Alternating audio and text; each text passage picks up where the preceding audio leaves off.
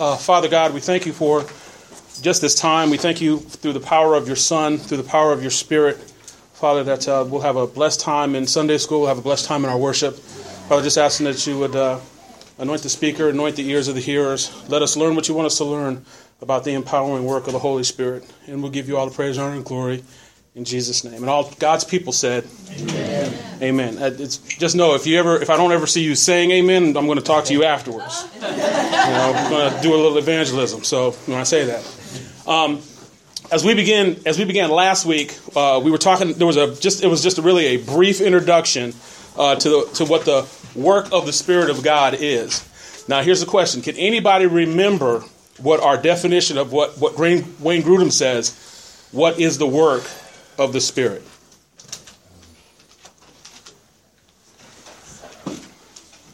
I'll give you guys a hint. The work of the Holy Spirit is to manifest the active presence of God in the world. There you go. To active, to to active, to manifest the active presence of God in the world, and he says he adds to it, especially in the church. And as I reflected over what, what we covered last week, I think it's to it's important to remember uh, that the Holy Spirit is a member of the Trinity, uh, is the member of the Trinity who the Scriptures most often represent as being present to do God's work in the world. And by present, I agree with what, I agree with what Grudem says. He means pre- present to bless, and I agree with that. Now, we just covered some basic scriptures, and this week we're going to move on to the empowering of the Spirit. Now, here's another question. What does it mean to you guys that the Spirit empowers? What does that call up in your memory? What does that make you think uh, about? If somebody says, if they're out on the street, or if you go into a church, or if they're in your office, and they say, the Spirit empowers, what do you think about? Day of Pentecost. Day of Pentecost? Yes, ma'am.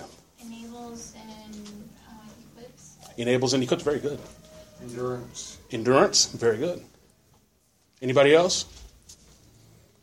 That's fine. There are two, and what Grudem says is that there are two primary ways that the Spirit empowers us in the Scriptures. Now, in the Scriptures, they are that the Spirit, one, gives life. The Spirit gives life. I guess I should write this down. The Spirit gives life, and that the Spirit gives power for service. That's that was the one.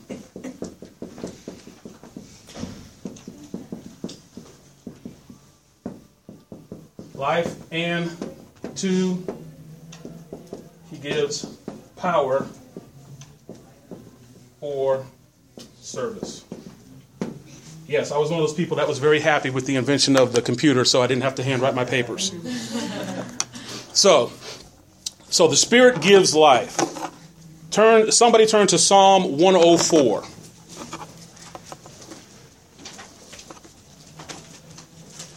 As you guys are turning there, just on that point that I just mentioned, I remember I turned in a paper maybe in the fifth grade, and it was right when computers were coming onto the scene, and it was handwritten. And I asked my teacher, I said, "Do you do you want me to handwrite or to type this up?" And then my teacher went, "Yes," and handed it back to me. So I, I know I have bad handwriting. Is anybody at Psalm one oh four? Does anybody want to read verses twenty-seven through verse thirty? Psalm one oh four. Go ahead, Mister Juan.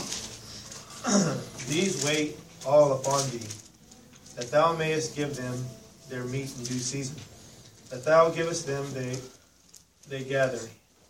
Thou openest thy hand, they are filled with good. Thou hidest thy face, they are troubled.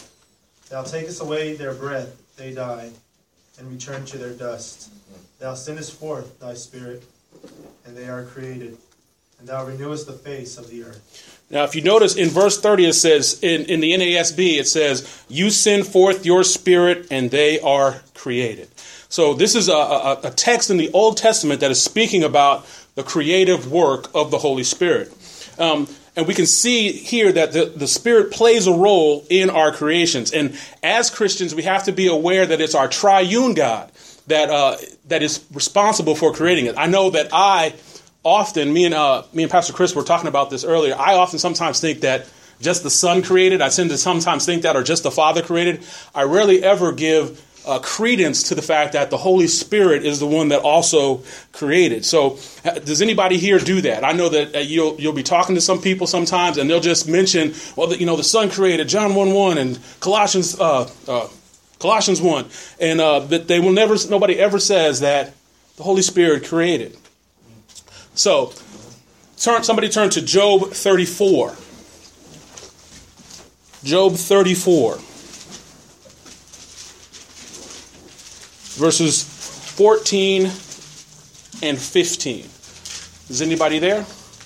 If he should determine to do so, if he should gather to himself his spirit and his breath, all flesh would perish together, and man would return to dust. And man would return to dust. If he should determine to do so, if he should gather to himself his spirit and his breath. Now remember, last week we talked about what the word ruach in the Old Testament can mean. It can mean it can mean spirit, or it can mean breath, or it can mean wind, and it's the same with the New Testament with the word pneuma.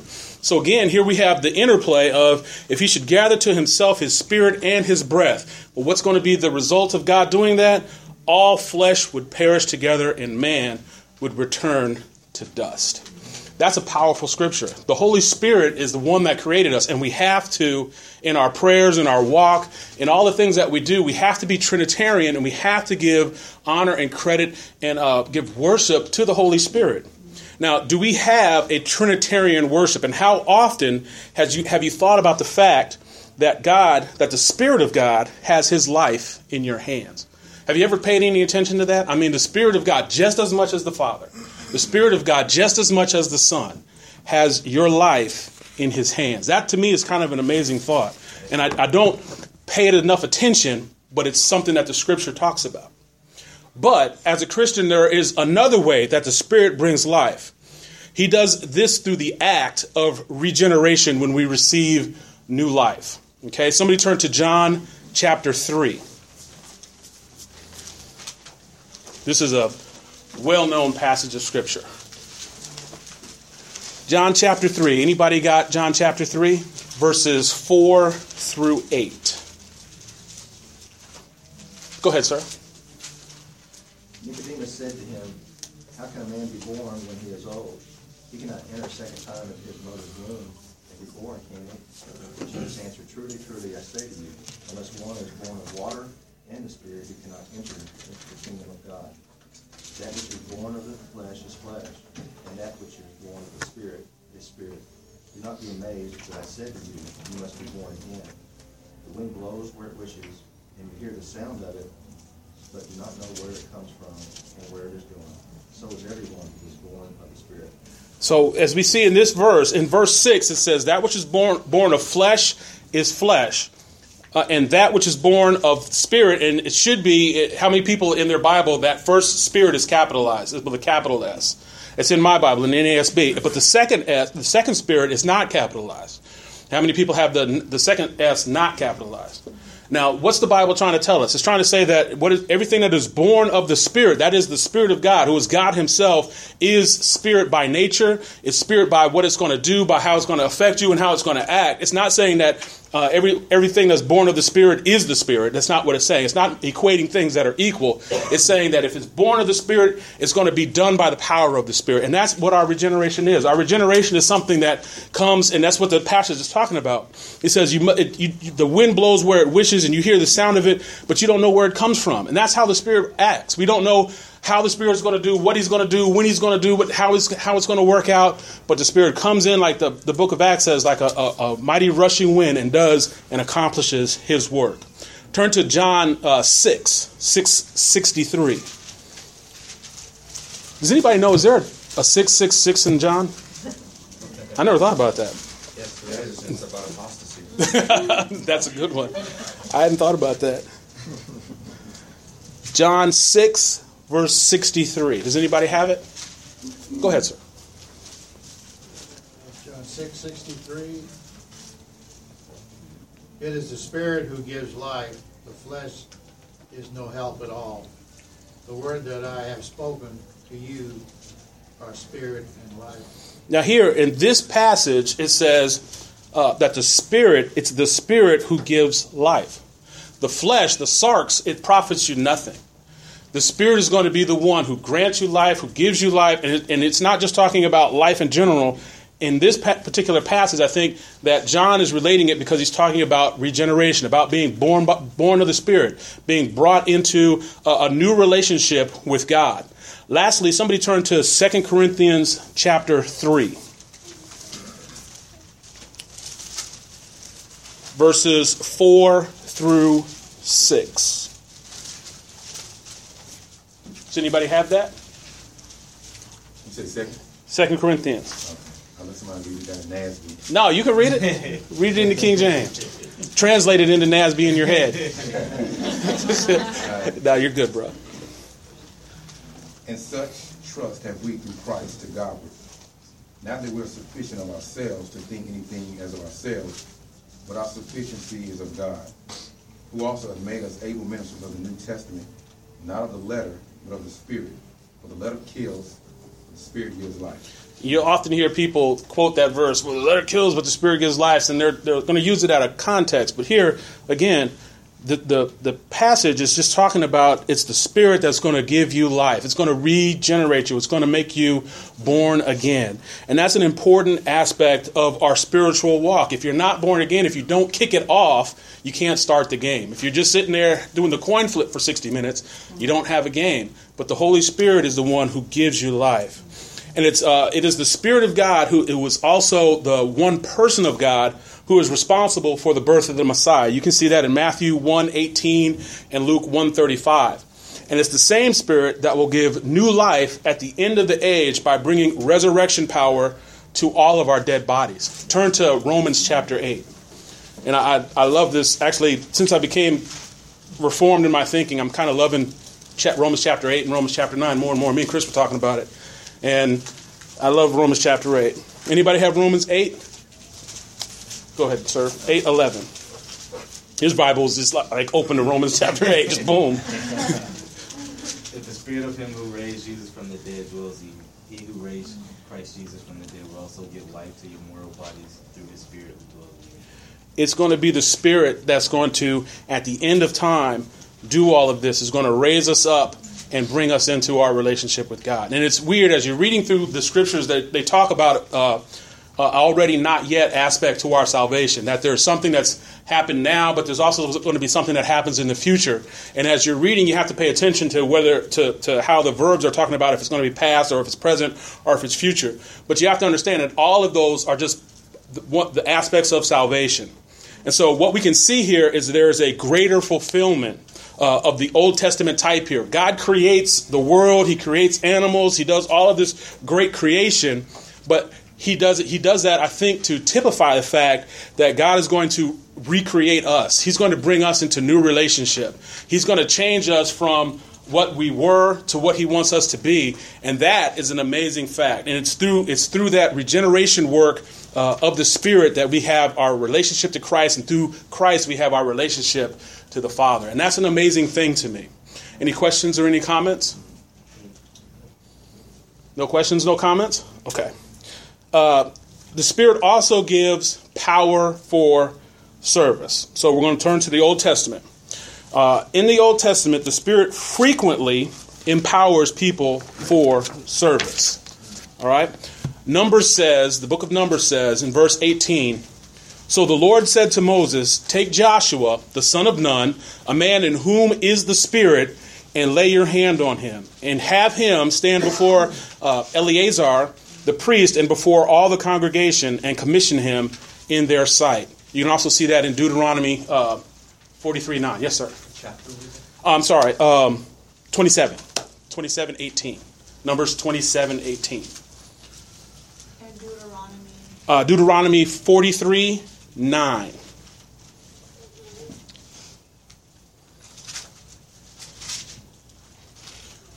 And so that's just introducing the fact that the Holy Spirit is going to be the one who can, uh, who's going to empower people for service, not just because I you, you often think, and this was how I was trained, you often think of that just being an Old Te- or New Testament thing, but it's also an Old Testament thing. There's uh, an active work of the Spirit in the Old Testament. And now that's been a, a change for me. Um, uh, the way that I was, uh, was brought up as, as a Christian, the way I was trained at Dallas Seminary, there's a work of the Spirit in the Old Testament, there's a work of the Spirit in the New Testament, or there's very little work of the Old, uh, Spirit in the Old Testament, and then everything happens in the New Testament. But I think Grudem does a very good job. It, it convinced me, so I'm a convinced person. Yes, it happened to me. Um, so yes, you can change that. There's there's stuff that happens in the Old Testament that's attributed to the Spirit. If you read the passages, you kind of can't get around them. So we're going to be talking about some of that. As you read through the book of Judges, anybody read through the book of Judges lately? Absolutely. The book of Judges is a fascinating book. Um, you have to see the work of the Spirit all through that book. He comes upon, uh, oh, oh, I can never say this name, Oth- Othiniel uh, in Judges three ten, Gideon in six thirty-four, Jephthah in eleven twenty-nine, and Samson in thirteen twenty-five, fourteen six, and nine, and fifteen fourteen. And as you go through the book of Judges, now who were the judges? Anybody? The leaders of Israel. The leaders of Israel. And what was their job? To lead Israel in the way that they should go and the things that they were to do. And if you would think that God's people would have leaders who were spirit empowered. And as you, if you think that, and then you read the book of Judges, you kind of get that picture that they were. They were people who were led by the Spirit of God to do what God was asking them to do. But here's a question for you. Was Samson saved, and did he have the Spirit? He's mentioned in the book of Hebrews. Yes, of course he is. He's mentioned in the book of Hebrews. Doesn't that mess up your theology a little bit, though? Here's a man who lived this life that he was, I mean, it doesn't mess up your theology, and, and I understand. It, and, and it doesn't mess up my theology either, but it kind of throws a, a curve to you, because you're thinking, how can God do this, or why would God do this with Samson? When Samson did all of these bad things, but God at the end of his life still heard him, still heard his cry, and still came to him in his aid. And this was a man that was filled with the Spirit, had the Holy Spirit in him. But he's doing all of this and doing all of that. And here's an, here's another example. Uh, turn to First Samuel sixteen three.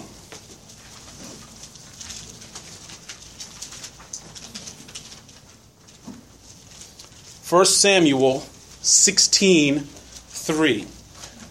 The text says, "Then Samuel took the horn of oil and, and anointed him in the midst of his brothers, and the Spirit of the Lord came mightily upon who? Who is it? What verse are you reading? Sixteen. First Samuel sixteen thirteen. Sorry. Oh, thirteen. Okay. Sixteen thirteen. First Samuel sixteen thirteen. Oh, yeah. The Spirit of the Lord came mightily upon David. David. David. Now, David's a guy that we all know and love. And David is, an, is a guy, is another guy who, who we know is saved because he's in the Faith Hall of Fame. He's in Romans, he's in uh, Hebrews chapter eleven, which Pastor Miller is going to get to uh, maybe in three or four years. But he, he's, he's a guy. I mean, we know he's saved. But here's a, I mean, he committed adultery, he committed murder, he broke all the commandments while he's supposedly saved, while the Spirit is on him, he's doing all this stuff. What is that? That kind of just throws your theology, to me at least, it doesn't throw it, you know, you don't throw it out the door, but it kind of makes you stop and think, what is God doing? And why are these people in the text? What What's God doing by giving us these people as examples, or giving us, uh, even saying that certain people are in the Faith Hall of Fame? I think that we don't, um, we're not to imitate any of those people's lives, but we are to imitate those people's faith. Okay? That's why they're in the Faith Hall of Fame. That's why it's called the Faith Hall of Fame. We're supposed to look at their lives and say, no matter what happened, they believed God. They trusted God. They were holding on to what God had to, had to say with all of their might. And I agree with that. You don't want to look to these people. Uh, you'll hear it out when you're street evangelizing. Dave, uh, David had seven hundred wives, or uh, uh, Saul had this, and blah, blah, all of these issues in the Old Testament. Well, we're not supposed to imitate their life. We're supposed to imitate their faith. Okay? So that's that's one of the things that you have, want to think about. And I think that's the problem that, um, that's the one of the issues I think Muslims make. They want to say that we're supposed to, imi- they imitate the Prophet Muhammad, and, and they follow his example, and it's the Sunnah and all that that Pastor Emilio talked about a couple weeks ago. But we don't have to do that. We don't have to follow any of the people's example except for one person's, whose life that we need to follow, his example.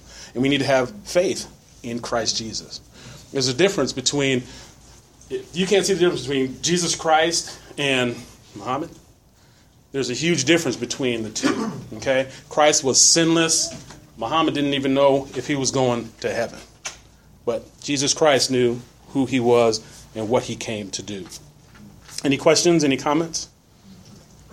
Any questions? Any comments? I was just thinking more, John, about the fact of, you think about some of these guys who the Spirit came upon, you know, who are so sinful, you know, Samson and David and Saul and all these guys, but so the only reason they are able to do those great things was because the Spirit came upon them. If it was just them or just us, no good would come from us. Yes. You know what I mean? But yes. When the Spirit comes, good things come yes. as well, you know, so it's another way to look at the Spirit and be thankful for the work that he does in sinful people. Right. And if you guys can remember, um, one of the scriptures that I started off with last week, Jesus actually says, it's better that I go away so that the Spirit will come. And that still is a verse that if you if you think about the ramifications, it, it should mess with you. What do you mean, Jesus? It's better that you're going away. I want, I mean, wouldn't we all want Jesus right here to hold on to him, to talk to him, to be able to eat with him and sleep with him and and, and just have, you know, have dinner and all this? That would be wonderful. But he says, I got to go so the Spirit can come. And that should let us know the Spirit again. The Spirit is God, you know. The Spirit is God Almighty. The Spirit has all the omni attributes, all the incommunicable, all the communicable. The Spirit is God, and he is in control. Um, lastly, in the Old Testament, uh, the Spirit would, at a future time, he would anoint the Messiah, the King of Israel, with great fullness and power. Turn to Isaiah chapter eleven.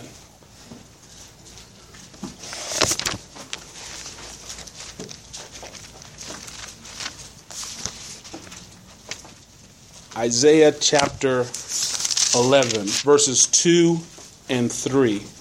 Does anybody want to read for us? Or not, I will read. Go ahead. The Spirit of the Lord will rest on him, the Spirit of wisdom and understanding, the Spirit of counsel and strength, the Spirit of knowledge and the fear of the Lord. And he will delight in the fear of the Lord, and he will not judge by what he sees or what his eyes see, nor make a decision by what his ears hear. Here's here. The Spirit of the Lord will rest upon him. Who's the him? The Messiah, who's to come. The Spirit of the Lord is going to be just going to come on him, and he's going to be able to do these miraculous things. What's he going to have? The Spirit of wisdom, the Spirit of understanding, the Spirit of counsel and strength, the Spirit of knowledge, and the fear of the Lord. Okay, that's going to come from the Holy Spirit, who's going to be working. Yes, sir? Well, I, I just wanted to maybe just clarify a little bit since we read it, verse three, where it says he won't judge by what he sees or what he hears. Mm-hmm. Kind of maybe confuses some of us, you know, like what doesn't he doesn't Jesus see and hear? Can he interpret correctly, right? Right. I think these are just like Jewish Hebraic euphemisms, right? Mm-hmm. To explain is like he doesn't judge as appearance, with appearance, or what is on the surface or what it appears to be. Right. Uh, but as it goes on to say he'll judge in righteousness. So obviously just in clarifying how not that there's something wrong with what Jesus sees or what he hears, but right. He doesn't judge according to the outside of the external. God judges the heart. Right. You know, anyway. And and and that's it's an important part. If you think about the sermon, the Sermon on the Mount, he's taking what they knew. He's taking the law which they knew. Do not commit adultery. But then Jesus does this. He just intensifies it and focuses it down. He says you can't even have lust in your heart mm-hmm. for somebody. So it's it's it's it's he's doing what, what Pastor Emilio said. He's He's not looking at what you're doing on the outside. He's not saying that that's going to make you righteous. It's what your heart's like.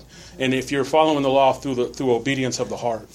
Um, God even says of his Messiah in Isaiah forty-two, one, behold my servant whom I uphold, my chosen, my chosen one in whom my soul delights. I have put my spirit upon him. He will bring forth justice to the nations. So again, God is just talking. Uh, there's there's the prophetic announcement in Isaiah, there's God saying what he's going to do to his Messiah, and there's even what the Messiah says about himself. Turn to Isaiah sixty-one.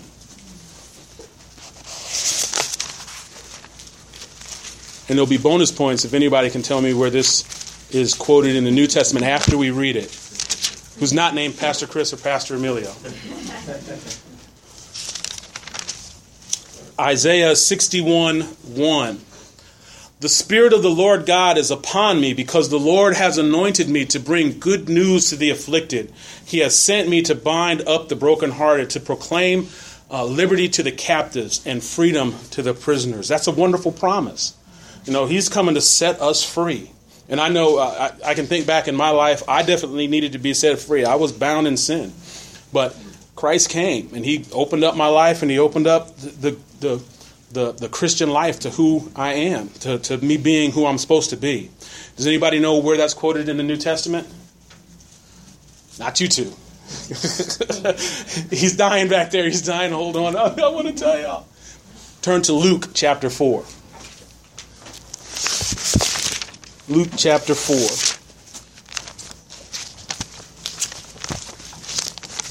Luke four, verse eighteen. Does anybody want to read Luke four, eighteen? Actually, we can start at uh, start at verse seventeen.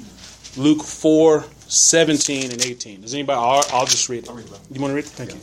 So he enters the synagogue on the Sabbath, and he stood up to read. The book of the prophet Isaiah was handed to him, and he opened the book and found the place where it was written, "The Spirit of the Lord is upon me, because he anointed me to preach the gospel to the poor, and he has sent me to proclaim release to the captives, and recovery of sight to the blind, to set free those who are oppressed, to proclaim the favorable year of the Lord." And verse twenty. Sorry. Oh, sorry. And he closed the book, gave it back to the attendant, and sat down, and said, in my, and the eyes of all in the synagogue were fixed on him, and he began to say to them, "Today this scripture has been fulfilled in your hearing." Today this scripture has been fulfilled in your hearing. Christ is saying, look, I'm the Messiah. Now, what if a man walked in here and we had a scripture reading and he read this passage and it was something like this, and he sat down and said, "Today the scripture has been fulfilled in your hearing"? Okay, I would kind of freak out. You know, I, I don't know about you. Now, if we were living in a time before Christ came, can't you see how that would kind of make people go, wow, you know? But what did the Jews do? They immediately tried to throw him off a cliff. But that's just how Jews act, you know. We're not going to respond to you rightly, Christ. We're going to try to throw you off a cliff. But uh, we can see that the, the Spirit and the Son, the Messiah, and the Father are all active in the Messiah's coming and anointing the Messiah for service. But now I got to get to the most controversial part of my lesson today. Uh, before we turn to the New Testament, there is something that I want to address, and is the Spirit indwelling. And I already talked about this a little bit. Old Testament believers. Now, here's what I believed before. Somebody, somebody turn to John fourteen. Now, this is what I kind of believed as I was taught uh, through school. John fourteen, verses sixteen and seventeen. It says, "I will ask the Father, and he will give you another helper, that he may be with you forever. That is the Spirit of truth, whom the world cannot receive, because it does not see him or know him. But you know him, because he abides with you and shall be in you." And in John seven thirty-nine, the Bible says this, "But he spoke of the Spirit, whom those whom believed in him were to receive, for the Spirit was not yet given, because Jesus was not yet glorified." Now, do these two texts, plus some other proof texts throughout the Scriptures, say that the Spirit's work was non-existent in the Old Testament? Now, I already told y'all what I believe, but give me some pushback. Give me some feedback. What do y'all think? These are two strong texts for the side that says, hey, there's something different between the work of the Spirit then and now. Yes, sir. Going by memory here, um, in the Old Testament, the Spirit came and went as God chose. Um, you could not, no, in the Old Testament, you could lose, in, in, in a sense, you know, what the Lord will.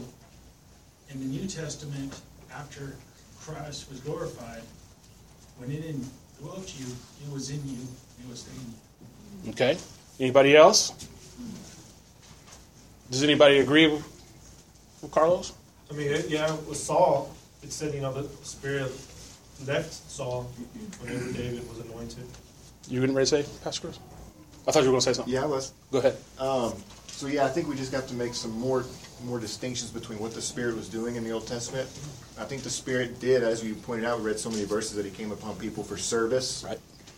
Which the Spirit's free to do that, to come upon somebody, even an unsaved person, unregenerate person, to Um, caused them to do things for his purposes. But I think as far as God's saving work, his regenerating work, Um, just like Jesus was teaching Nicodemus that you can't see the kingdom of God unless the Spirit has done that regenerating work, which would apply to everybody. So I think the Spirit regenerated and sealed just like he does now.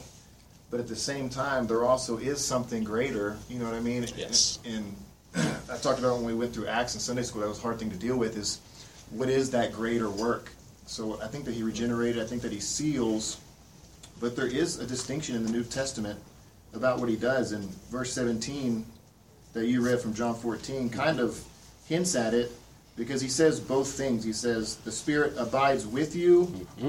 and he will be in you. Right. So he is there, right. but there is some other greater presence that will come. You know. And I think that's the key word. There's a, a work of the Spirit that is just going to be uh, intensified. It's going to be bigger. It's going to be better. And not in a way that... Um, not doing more stuff, but that the effects of the Spirit are going to be more intense, that we're going to see um, the, the the Spirit is not going to be so general. It's going to be more specific. And that, that to me is what kind of convinced me. I, I was fully over on this side that the, the there was there was a difference between the Old Testament and the New Testament work of the Spirit. But uh, talking to some people and having them drill it into my head, you know, I'm kind of like, okay, I, I got to give up. I got to give up on this point. Uh, I don't think the scriptures teach that there's this separation. I think that the issue is it is a greater working of the Spirit in the New Testament that we see, as opposed to there's no work of the Spirit in the Old Testament. And now we have, after Pentecost, we have uh, a greater work of the Spirit. I, I was reading last night in um, John MacArthur's study Bible. He like starts the church uh, at Acts two. He makes that point. The church starts in Acts two, and that's when the Holy Spirit comes. And I'm like, okay, John, I, I love you. I can't agree with you. I just think you're you're you're missing the point there. Now, he might have a reason. I'd, I'd love to, if I ever get a chance to, I'd love to talk to him and ask him why. But I just think it's an incorrect point. Hey, John. Yes, sir. Uh, John MacArthur would tell you why, too, by the way. I'm sure. For, for fifteen, twenty minutes. All day he tells why. But uh, just maybe a couple um, points to point out there, because I think it's important to understand. I mean, I want, I know for our church, you know, I want to make sure people understand right.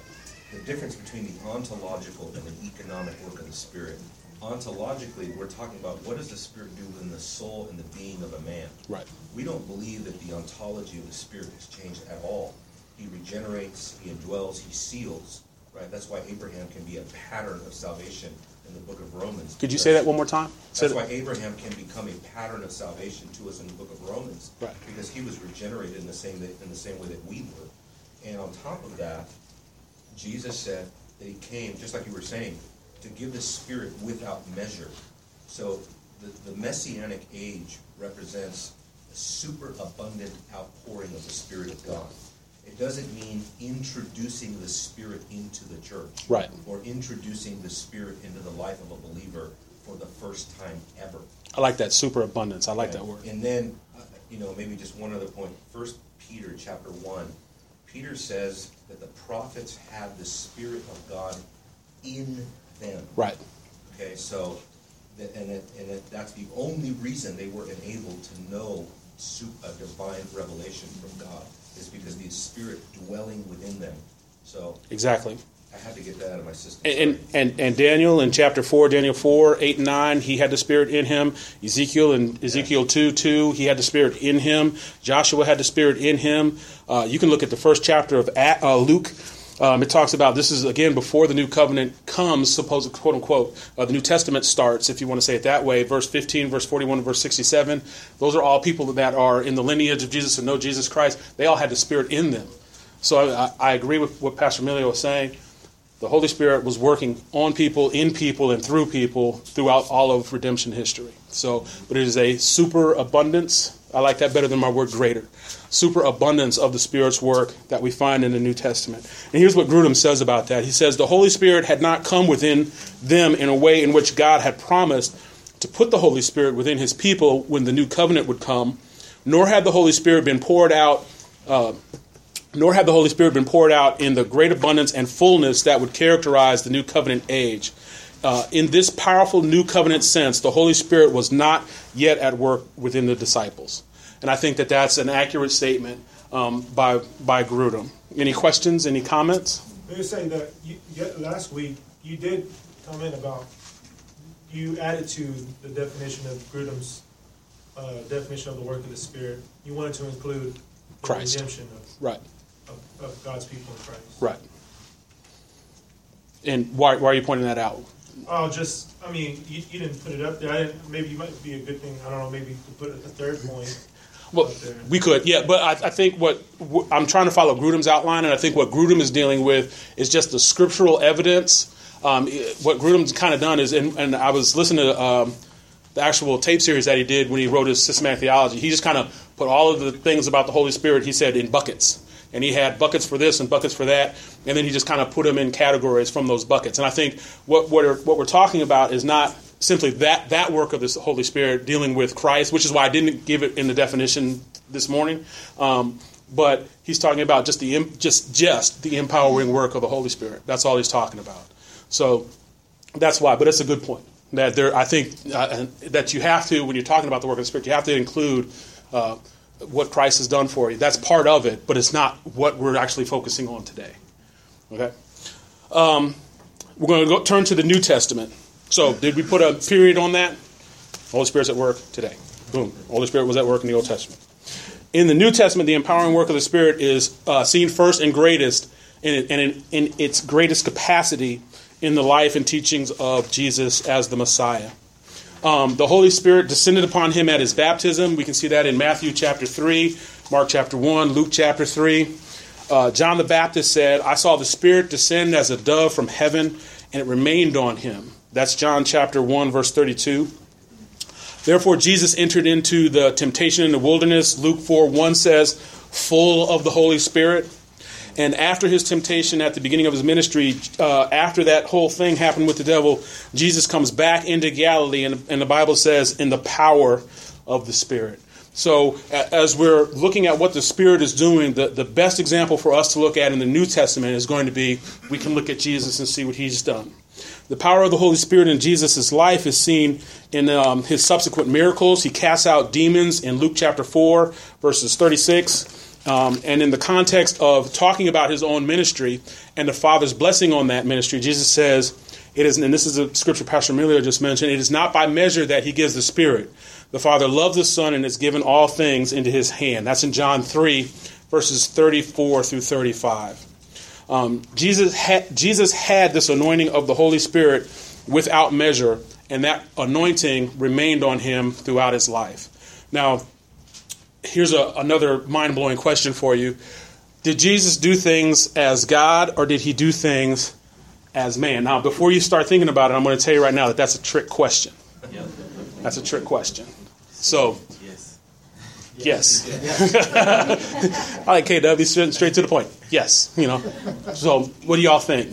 So, give me. I, we understand as, as as Christians who understand our theology that you can't separate the the spirit of the the the God part of Jesus, and I won't say the, the nature of the God nature of Jesus from the human nature of Jesus. I think that's a better way of saying it. But at some points, the Scriptures talks about the man Christ Jesus, and there are other points in the Scripture where it talks about Christ Jesus and that the fact that he's God, or he'll do something that only God can do, or he'll do something that a man does. It doesn't necessarily mention um, in every verse that talks about Jesus, and there's no word in Scripture that says he's the God-man. Uh, I was, uh, was it, um, oh, what was the debate I was watching today? Um, it was James White and Shadeed Lewis. Uh, it was that. that To me, that it was a blowout. But Shadeed is focused on, he's a man, he's a man, he's a man. And, and, and James White just kept harping back on the fact, yeah, he's a man, but he's also God. And you can't get past the fact that he's also God. God can, if he chooses, step into his creation and do what he wills and wants with it. And that's that's that's not a problem for me. So the answer is, he did things as both. Okay? And the answer is found in Philippians chapter two. Everybody turn to Philippians chapter two. I'm sorry, has Pastor Miller, have you preached Philippians yet? Uh, yes, I have. Yeah, okay. Uh, I, I would say, uh, just understanding that he's a, a good expositor and a good uh, guy, I would go back, find those sermons, and just, Philippians chapter two is an amazing chapter of the Bible. And um, uh, we'll start at verse five, but you, if you just want to read the whole chapter, the whole chapter is really, really amazing. Um, we're going to read verses five through verse eight. the answer to that question, uh, did Jesus do his works by the Spirit or through his divine nature? Was he human or was he God? Have this attitude in yourselves, which was also in Christ Jesus, who, although he existed in the form of God, did not regard equality with God a thing to be grasped, but emptied himself, taking the form of a bondservant, and being made in likeness, uh, and being made in the likeness of men. Being found in appearance as a man, he humbled himself by becoming obedient to the point of death, even death on a cross. And it goes on, the, the passage goes on, and that's just really an amazing passage of Scripture. But when you're trying to figure out, does Jesus do things as man or does he do things as God, you have to remember that God uh, caused an incarnation, that God sent, the, the Father sent the Son into the world to be part of the creation that he had created. And so you have to understand that Jesus is fully man, uh, and he was like us. He had to be made like us in all ways except without sin. Uh, any man that is full of the Spirit of God can accomplish great and mighty things. I mean, any you think about what goes on in the book of Acts. When they're full of the Spirit, these men, the Bible says, turned the world upside down. These were they were men just like us. Peter was a fisherman. That's like saying today Peter was a, a grocery store clerk. You know, and he turned the world upside down. And this, this is, they wrote a book, the New Testament, that uh, has confounded scholars to this day, and it's still a living document. Yes, people can memorize all of the Quran because it's a dead document. But you have men, and the, some of the brightest men on the planet, they can memorize one gospel and maybe two epistles. They're doing great jobs because the Bible is living and active, and it's sharper than a two, sorry, I'm quoting scripture from last week. It's sharper than a two-edged sword. I mean, it's a, it's an amazing thing. Any questions or comments? You want to be filled with the Spirit. Um, God is waiting, and he, God has baptized you with the Spirit, and he's waiting for you to just yield your life moment by moment to that work. And, and if, as you do that, you'll start to see your life change. Your life is so much better. I'll, I'll speak. I don't want to get into a lot of experience about what the Spirit the Spirit does, but I'll say as as I yield myself to the Holy Spirit and what he's telling me, and I don't want to say that in a kooky way, but my life goes a lot better. My It's not easier, but my life goes better. Because if I'm walking in God's will, your life goes a lot better. Any questions, any comments? It is encouraging to know that it is the same Spirit in us that was empowering Jesus to do all those things. You know, that's yeah. that's pretty amazing yeah. to think about. And, and it's and it's also the same Spirit in us that was in the early church. It's the same Spirit that was in the early church fathers. It's the same Spirit that was in, that's in us that was in the church in the Middle Ages. It's the same Spirit that's going to be in the church two thousand years from now if Christ just, you know, waits. That, to me, it's the same Spirit. It's God, you know. Yes, sir? I just think it's amazing, like what you pointed out in terms of, of Scripture. You know, the Bible says the Spirit gave us the Scripture. You know what I mean? Because it says the Spirit says, and then it quotes Scripture. Mm-hmm. So I mean, that's in the I, Bible. The I can cross that off. That's one of my notes. That's, one, of my, that's one of my points. Sorry. Yes, sir. Yeah, I mean, that's just you, you mentioned it, so you know that's that's always a comfort and an amazing ministry of the Spirit. You know, is to give us the Bible. Yes, uh, there's. I don't want to speak before I think. I'll, I'll save that. I'll, I'll, we'll get to it in my notes. Hopefully, if we have time, we're kind of running out of time. We got five minutes left. Um, uh, the next few examples of the empowering of the Spirit are, are kind of basic, so I'm just going to kind of run through them. The Spirit empowered Jesus' disciples for various kinds of ministries. Um, you can remember we read Acts one eight last week. Um, you will receive power when the Holy Spirit has come upon you. Uh, you can see the results of this empowering through the rest of the book of Acts and throughout the New Testament. Um, Stephen in Acts chapter six is an example of being empowered. Um, the statement found approval with the whole congregation, and they chose Stephen, a man full of faith and full of the Holy Spirit. You can also see Acts four, uh, Acts six, First Thessalonians one five. Um, and this is the point Pastor Emilio was talking about. The Spirit also speaks through the preaching and the teaching of the gospel message as it is proclaimed to the people who hear. Um, the New Testament ends with an amazing revelation, with this amazing statement. Turn to Revelation twenty-two.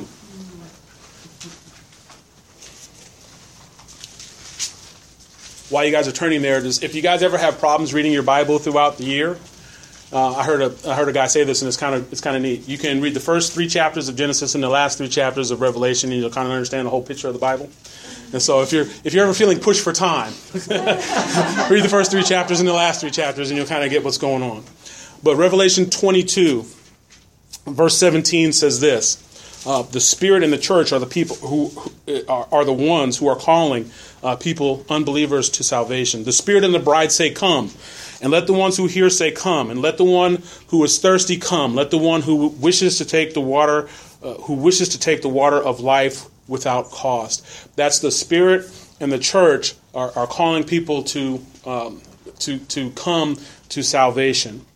And the, the Spirit empowers the prayers of believers. Romans eight twenty-six says, "In the same way, the Spirit also helps with our weaknesses, for we do not know how to pray as we as we should. But the Spirit himself intercedes for us with groanings too deep for words." And it also says in Ephesians two, uh, "For through him," which is Christ, "we have access in one Spirit to the Father."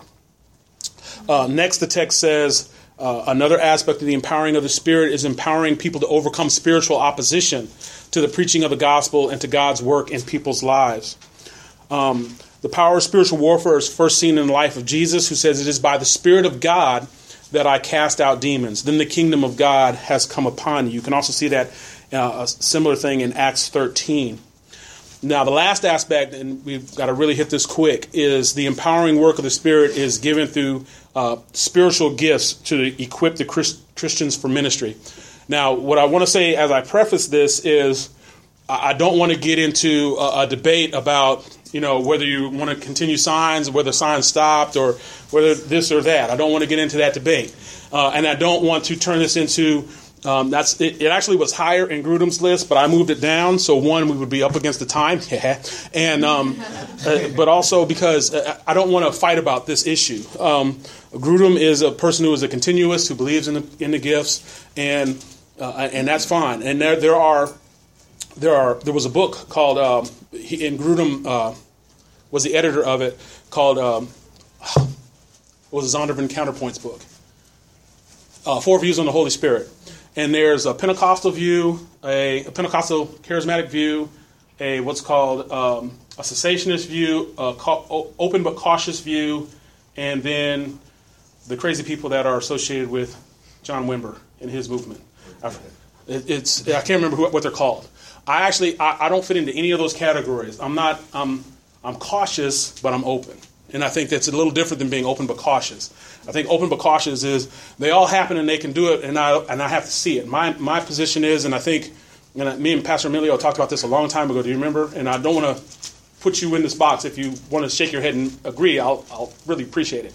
But he's uh, basically, the Bible does not say that holy that the gifts has, have ceased. But when you look at what people are saying are the gifts, it doesn't match up with what the Bible says should be going on. And so that's my position. I don't think that the gifts have ceased, but I haven't seen gifts practiced the way the Bible says. Would that be accurate? Yeah, kind of. I mean, I, I mean, like I said at the very beginning of systematic theology, I take a partial cessationist position. You know, to say that gifts have ceased is too general. Right. You know what I mean? There's still so many gifts that, that we offer. You're operating in the gift of the Spirit right now, brother. Mm-hmm. You're teaching. And my so knees are knocking. Gift of the Spirit, you know what I mean? Yes, sir. But I think the revelatory gifts are what, in my opinion, have ceased. The right. Speaking in tongues, the receiving divine revelation, prophecy, being a healer. You know, I had a guy come up to me at U N T just this week and told me, you know, Jesus would be up there preaching the way that you're preaching. He'd be out here healing people and raising the dead. I said, "Go ahead, show me." Right. I said, "Do you have the gift of healing?" He said, "Yes, I do." I said, "Then you're the cruelest person I've ever met. Right. You should be in a children's cancer ward, healing children all day long. What are you doing here?" So I don't believe anybody has the gift of healing, going around healing people. Right. You know what I mean? Can God heal today? Absolutely, without question. But he chooses to do that through the prayers of the saints, the elders anoint people, pray right. for the sick, the prayer of faith will heal the sick, those types of things. So there's no easy way out, so good luck. Tag, you're it. No, but I, I, I agree. That's how, kind of how I am. And then, and I think, it, honestly, to me, what, what helped is the more you read the scriptures, the more you actually see that position kind of rise to the surface. I think some people have read the scriptures and they read them superficially and they fall over into, well, it's all about the Spirit, it's all about the gifts, and the gifts got to do everything, and they got to you got to gifts, and it's it. But other people, they want to they don't want to look at the scriptures in context, in the whole flow of all of the scriptures, and they'll fall on the other side and say, well, there are no gifts today. I think if you read the scriptures and understand what the scriptures are saying, that you, I, I call it open but cautious, or cautious but open. And I think you'll just it, it's a little bit better of an opinion. But here's what Grudem has to say. He says, um, uh, but one in the selfsame Spirit works all these things, distributing distributing to each one individually as he wills. That's First Corinthians twelve eleven. The Holy Spirit is the one who manifests God's presence in the world, and it's not surprising that Paul can call uh, spiritual gifts the manifestations of the Holy Spirit. That's in First Corinthians twelve seventeen. When, the, uh, when spiritual gifts are active, it is another indication that the Spirit of God is at work in that church. What does it say in First Corinthians fourteen? God is really among you. You know, that should be the, the, the, the point, I think, of what spiritual gifts should, should be, and, and as As Pastor Emilio is preaching, as Chris, Chris is singing, as all of you guys are fellowshipping and talking to one another, anybody who comes into this church, they should say, hey, God is really here because of the way you guys are acting and the things that you're doing. Not because somebody speaks in tongues or stands up and says, I got a word from the Lord. It shouldn't be that. It should be the preaching, the teaching, and what's going on uh, that are that seem more normal, but they're actually works of the Spirit as He empowers people to do what He's called them to do. Uh, any questions? Any comments? I'm sorry I had to put that long, I really don't want to turn this into a fight part on there, but it, it Grudem, because he gets at the end, and we'll cover this in a few years, the whole issue of spiritual gifts and, and prophecy. I disagree with Grudem, but uh, I like to see how Pastor Miller will handle that. It'll be good to see. um, so, uh, in conclusion, if we go back to our definition of the work of the Spirit, the work of the Spirit is to manifest the active presence of God in the world, and especially in the church. We have seen in light of this definition that the manifest active presence of God is seen in the empowering work that He gives, uh, that He gives life and He gives power for service. Are there any questions, any comments? Let's, yes, sir. I was just thinking about the work of the Spirit, you know, and it's funny that, like in Galatians, which they say is a very early book, he's already not saying like the fruit of the Spirit is just miraculous gifts. Right. He says the fruit of the Spirit is love, joy, peace, patience, kindness, goodness, faithfulness, gentleness, self-control. Right. Right? So that's another way we can manifest the work of the Spirit and know that He's amongst us, right, is by really those holiness and, and Christ-likeness. Yes. And, and I and I think there's another passage in Galatians where it says, does, does He who gives you the Spirit and works miracles among you, right, you know, do these things? And it's, again, it's, a, it's an early book, but in, and it's talking about the Spirit works, and the Spirit, the Spirit has power. The Spirit is God. But it's not that... Um, you need healers and tongue talkers and all of this in your church today. No, if we have good Christian fellowship, good Christian love towards one another, that's what it's going to going to manifest the presence of God. Any questions, any comments? If not, yes, sir. You did a good job. Uh, thank you. Again, if this table wasn't here, you'd see my knees. But uh, I thank you guys. I appreciate it. Um, I got, got two more weeks. Um, let's pray, and then let's go to worship. Um, Father, we thank you for uh, just the opportunity, Lord, to come and speak on um, the empowering of the Spirit. We know that the empowering of the Spirit is so important to us as Christians. Uh, Lord, we want to look at it in a right way. We want to line up with what you've said in your word. And Father, we want to walk in that straight line. Lord, we love you. We praise you. We give you all of the blessings. In Christ Jesus' name, and all God's people said, amen. Amen. Amen.